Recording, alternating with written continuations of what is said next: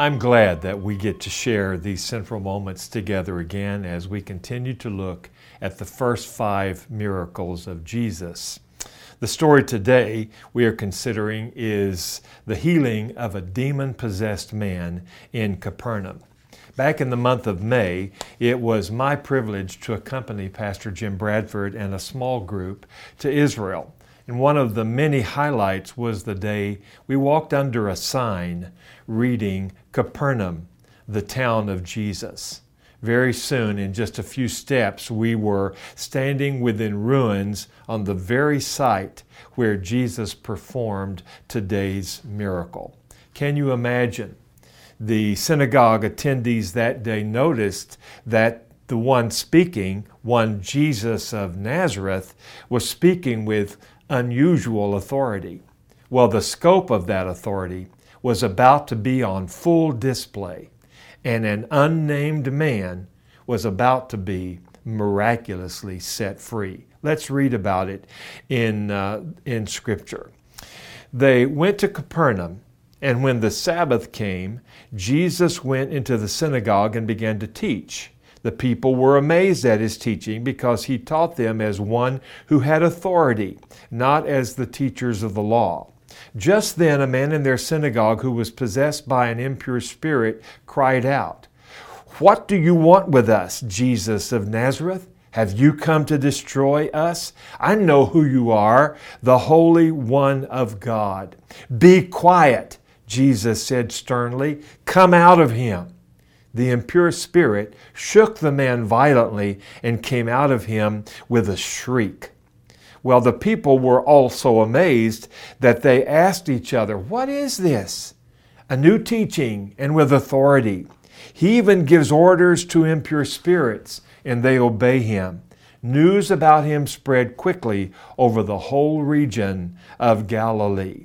What's unique about this particular story, this particular uh, miracle today? Well, first of all, there's that mention of distinctive, unusual authority. This was a moment when Jesus let his authority be on full display, and it was so real and so vivid that the people in the synagogue that day took note of it. Secondly, we have to recognize the contrast in the Capernaum synagogue that day between the spotless, sinless Lamb of God and the vile spirit of darkness that manifests itself.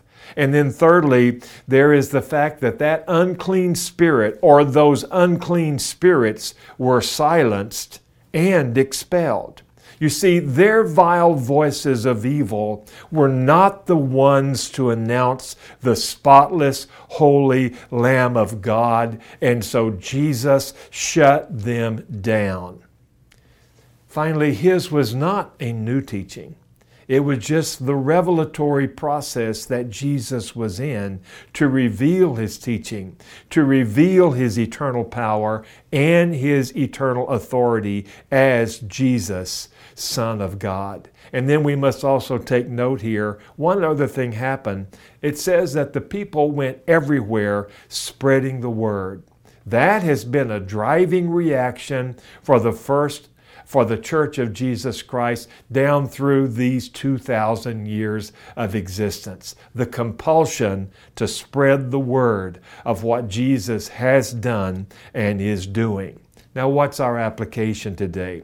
Miracles grow out of need. The need here was the choice between spiritual bondage or spiritual liberation. And secondly, miracles result in believing faith. I have felt led today to share with you uh, two questions and two answers through the words of an old chorus that we used to frequently frequently sing. I can't help but think that somebody needs the questions and somebody needs the answers. Got any rivers that you think are uncrossable? Got any mountains that you can't tunnel through? God specializes in things thought impossible, and He can do what no other power can do. Amen. I trust you'll turn those thoughts over in your mind and turn your needs over to Him because He can do what you and no one else can do. Father, there may be those listening or watching today with uh, insurmountable needs in their lives, uh, needs that they cannot control, needs that they cannot suppress, but Lord, you can. And so we turn them over to you today and your miracle working power. Come into each life and touch by your divine hand for your glory, to reveal your glory. In your wonderful name we pray. Amen.